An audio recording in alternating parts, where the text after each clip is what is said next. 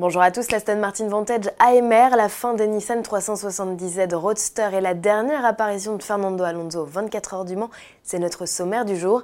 Avant cela, on parle utilitaire électrique.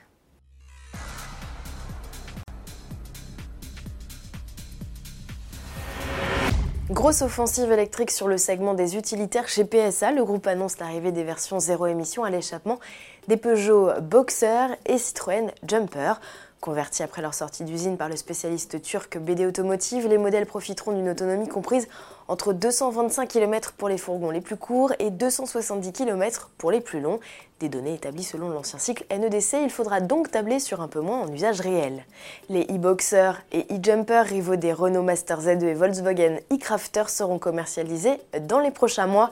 La gamme s'étoffera avec les versions électrifiées des utilitaires compacts Expert Jumpy Vivaro et en 2021 avec les fourgonnettes partenaires Berlingo et Combo. De son côté, Toyota, partenaire de PSA en matière d'utilitaire, profitera de cette nouvelle motorisation sur ses Pro Ace et Pro Ace City. Du plaisir à l'état pur, voilà ce que propose Aston Martin avec la déclinaison AMR de sa Vantage.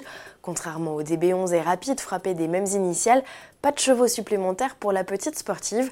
Le V8 4 litres biturbo d'origine AMG développe toujours 510 chevaux. En revanche, il peut désormais être couplé à une boîte mécanique à 7 rapports. Sa particularité, la première est en bas, comme sur la V12 Vantage S. Un système de talon pointe automatique baptisé AM Shift vient faciliter les changements de rapport aux futurs propriétaires. En devenant AMR, la Vantage a perdu 95 kg et a gagné des freins carbone céramique de série et un châssis plus affûté. Côté performance, elle est un peu moins rapide avec un 0 à 100 km/h exécuté en 4 secondes, soit 3 dixièmes de plus que la boîte auto. La VMAX reste fixée à 315 km/h. Sur les 200 exemplaires prévus, 141 seront proposés au tarif de 185 000 euros. Les 59 autres déclinés dans une livrée hommage à la victoire d'Aston Martin au Mans en 1959 s'afficheront à près de 210 000 euros. Une fois toutes les AMR vendues, la boîte manuelle deviendra une option au catalogue de la Vantage.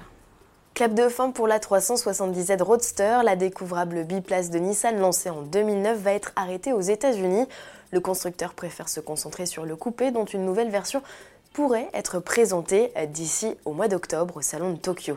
Il serait temps, le modèle est plus que vieillissant. Le Roadster connaîtra-t-il le même sort en Europe? Nous ne sommes pas à l'abri d'une telle décision. Les ventes ne sont pas spécialement florissantes sur le vieux continent.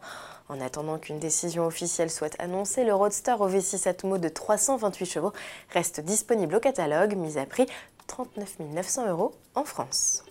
Un peu de sport pour finir. À l'aube des 6 heures de Spa-Francorchamps, Fernando Alonso a annoncé qu'il allait mettre fin à sa carrière dans le championnat d'endurance. Que les fans se rassurent, le pilote espagnol assurera bel et bien la course des 24 heures du Mans le 15 juin prochain. Après quoi, il sera remplacé par l'ex-pilote Porsche Brendan Hartley dans le baquet de la Toyota TS50 hybride.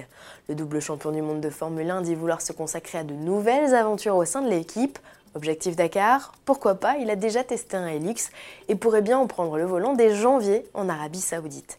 Déjà victorieux au Mans et à Monaco, il ne reste plus qu'à Fernando Alonso de conquérir les 500 miles d'Indianapolis le 26 mai prochain pour obtenir la triple couronne, un sacre suprême en sport automobile que ne détient à ce jour que le Britannique Graham Hill. À demain.